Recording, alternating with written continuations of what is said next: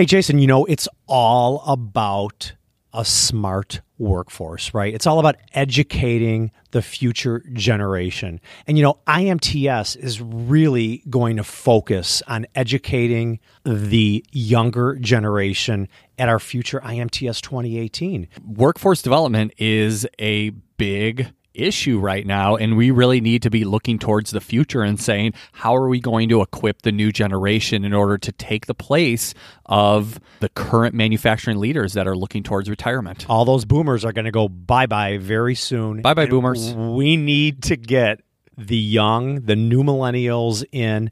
And let me tell you, I was just on the IMTS.com site looking at the conferences, looking at their Smart Force Summit that they're having for the students. It looks fantastic. There is so many, you wouldn't believe it. But get to IMTS.com, register to go, and bring it on.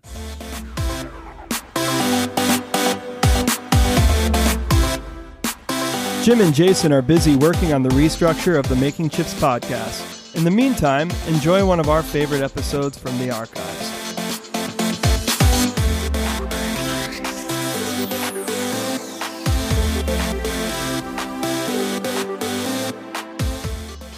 how's everything protected? How's everything going to go down? You know, are you worried about the employees? Are they going to still have the same confidence in the company? Are they all going to leave?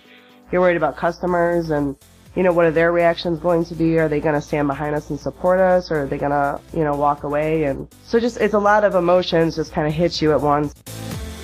If the sound of a machine tool removing metal gets your blood pumping, then you are Metalworking Nation. This is Making Chips where we talk all things metalworking, engineering and design, production and tooling combined with business best practices, technology, marketing, news, and new media for manufacturing professionals. Here are your hosts. Business owners, metalworking experts, and guys who get dirty on the factory floor. Jim Carr and Jason Zenger. Now, let's make some chips. Stacy, tell us about your early involvement in your family's business. Like a lot of second generation and third generation, we start working on the shop floor. Obviously, as cleaning offices, working in the file room, worked in the ovens, worked in masking, worked in shipping and receiving for a little while, and then kind of made way, my way back up to the office and, you know, started at 14, 15 years old like everybody else and kind of worked your way up. Worked in the ovens. Tell me about that. so we do baking at our facility to bake some of the coatings to provide um, a little bit harder coatings. So. Okay, so you really did start from the very bottom and work your way up. Oh yeah, absolutely. You have to kind of pull the ranks to be able to uh, get the respect of the guys on the floor. You, you talked about getting respect from the from the guys in the shop. Uh, tell me about that. Did you initially, when you came into the business, were they looking at you like, you know, who's this girl coming into the business? You know, I think being female, um, it probably gave me a little bit easier of a time on the shop floor. They were all pretty good at, at helping me out and trying to show me the ropes and I think they just kind of had a little bit of fun, uh, putting me under their thumb and telling me what to do and all that kind of stuff. But I didn't get quite the hazing I think that some of the other guys get. but you really had to, I guess, prove your, prove your knowledge, prove your work ethic and everything and, you know, kind of I guess, go above what they would normally expect from other people that started in the business. Yeah, for sure. I mean, you know, being the son or daughter of one of the owners, you definitely have a, a little bit uh, sharper eye on you, and they're kind of watching every one of your moves to see what you do. And you know, I, I think growing up with my dad, he, you know, kind of instilled in us that you have to work hard, and you know, he showed us every day by going to work from six in the morning until you know seven, eight o'clock at night, and working Saturdays and Sundays if he had to, and um, you know, just kind of watching him growing up was definitely a good role model to show us what we needed to to duplicate as we got older. So, how many years did you work alongside your dad? So it would have been from 14 until 27 when he passed away. Okay, can you tell us about that?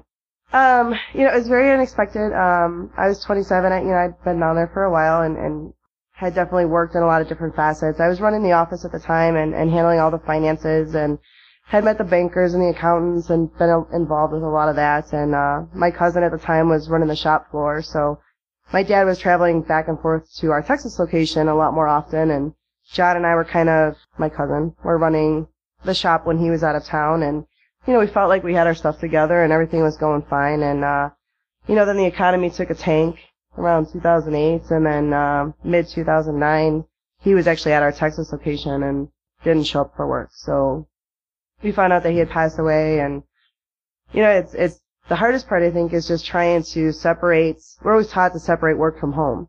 And in a family business, you can't do that. So on one hand, you're trying to deal with all these feelings and, and you're mourning, you know, and you're trying to deal with the fact that your dad's no longer there. And then on the other side of things, you're trying to run a business.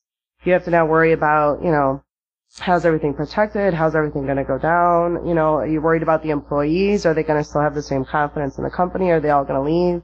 You're worried about customers and, you know, what are their reactions going to be? Are they going to stand behind us and support us or are they going to, you know, walk away? And so just, it's a lot of emotions just kind of hit you at once and. Yeah. So there was a lot of moving parts. I mean, Oh. and, and I can't imagine going through that. I mean, because emotionally you just want to mourn your father, but you know, like you said, you just have to, um, you have to worry about the business too. So what was the first thing that you did when that happened, business wise?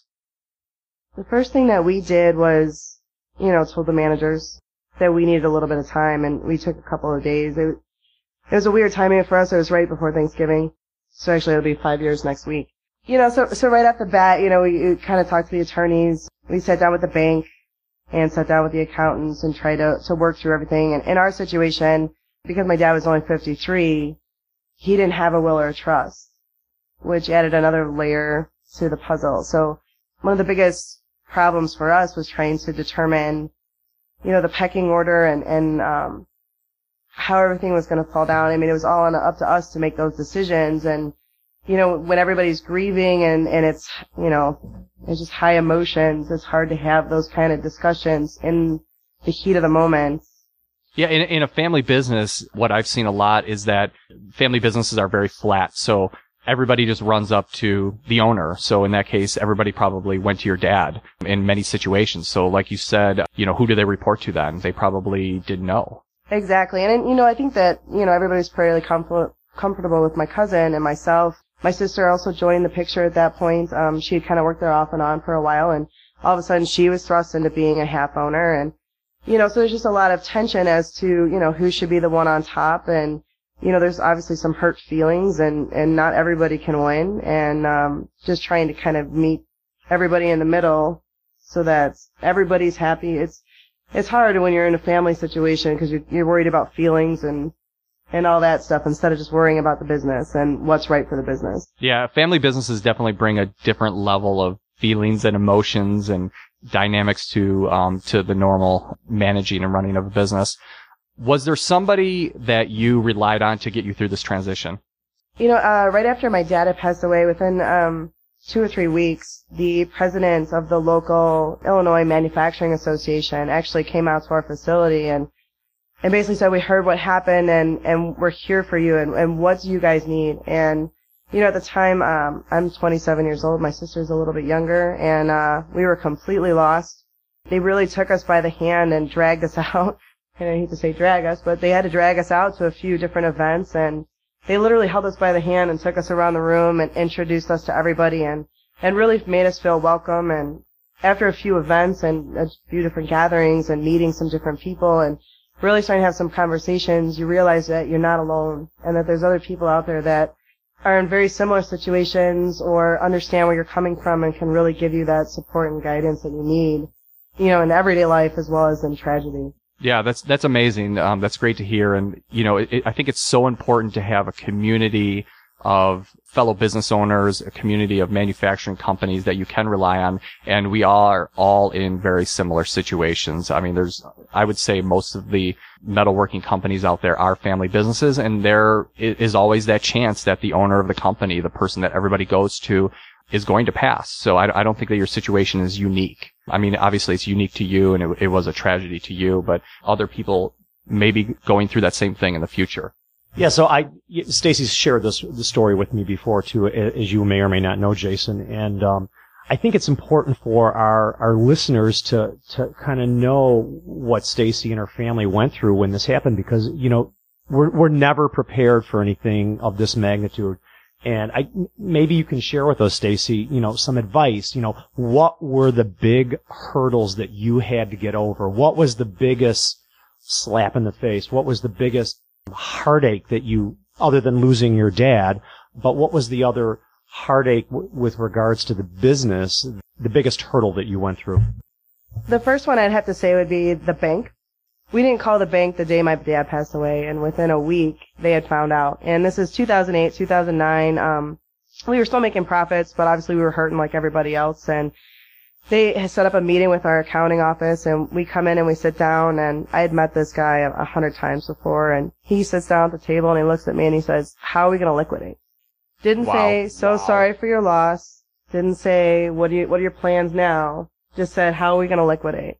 So that was definitely the biggest slap in the face. And the funny part is, is about two years ago, right before I switched banks, this guy came in and, you know, he's giving me free tickets and aren't you so glad that we helped you out? And it was just, it was a riot. So that was the first one is, is the bank was the biggest slap in the face. And then the other, the other, the hardest, other part was seriously dealing with family and just determining who was going to do what. There was a lot of tension at work. It's, yeah, I love my job. I've, I've always loved my job. I love working with my family. I, I love that we're a small family owned company. We're flexible and very family oriented.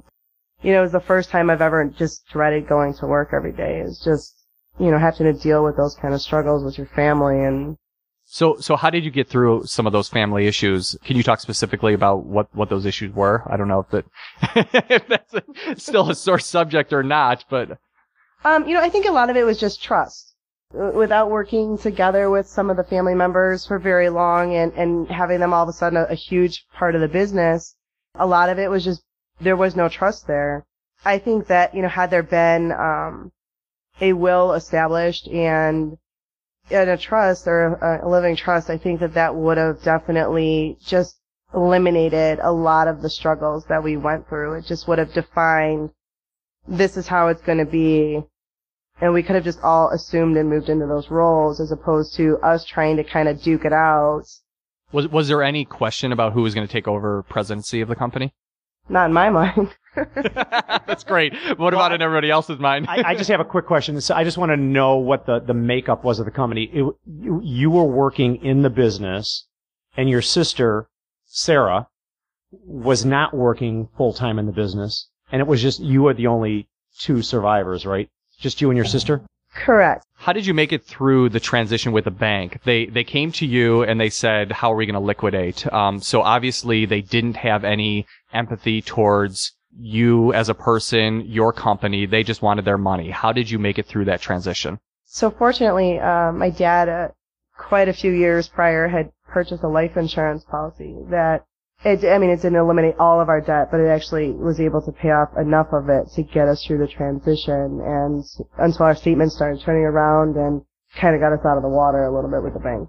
Wow. Well, that you know what you know what was tough too. This happened in 2008, 2009 when the bottom fell out of the economy. We were in that great recession. So not only boom, you got a double. You your dad suddenly passed. We're in this you know big, deep, wide recession, and and here you are. Wow, it's it's a great story.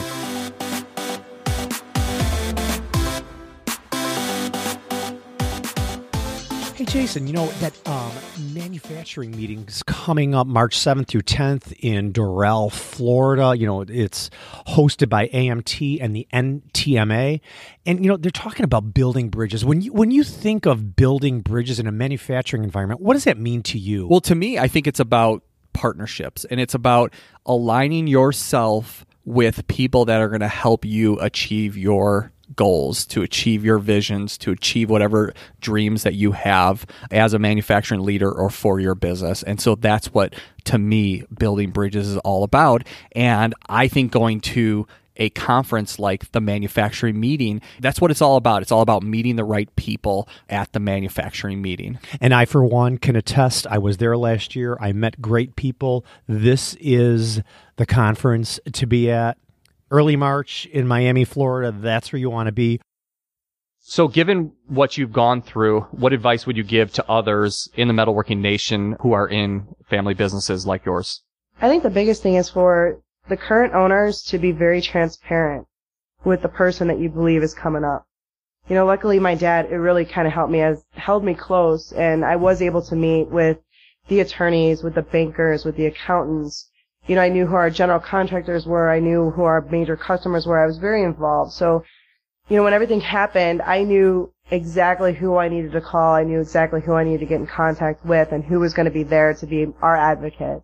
The other things I would mention is, you know, if you have a plan of how you want your business to be after you're gone, put it on paper. Don't let those decisions be made by the next people coming up. It's a, it's a horrible time to have to make those kind of decisions. And, you know, there's nothing I want more than to live out my dad's dream, but if it's not on paper, it's hard to do that. So we're kind of making things up as we go and trying to live up to his expectations. And, uh, you know, I think he's passing enough down to us that we can do that, but it just would have been a heck of a lot easier if we had some kind of a guidance. I think that's great advice. Be transparent about how you want to handle the succession of the company and, and just have a vision of where you want to go. I think that's great advice, Stacy. This podcast exists to improve the manufacturing industry. We want to hear from you, the owners, managers, leaders, and engineers from the metalworking nation. What ideas do you want to share and what keeps you up at night? We want you to take something away from this podcast that you can use to improve your company, your team, and yourself. So let us know what you want to hear, and we'll see you next time on Making Chips.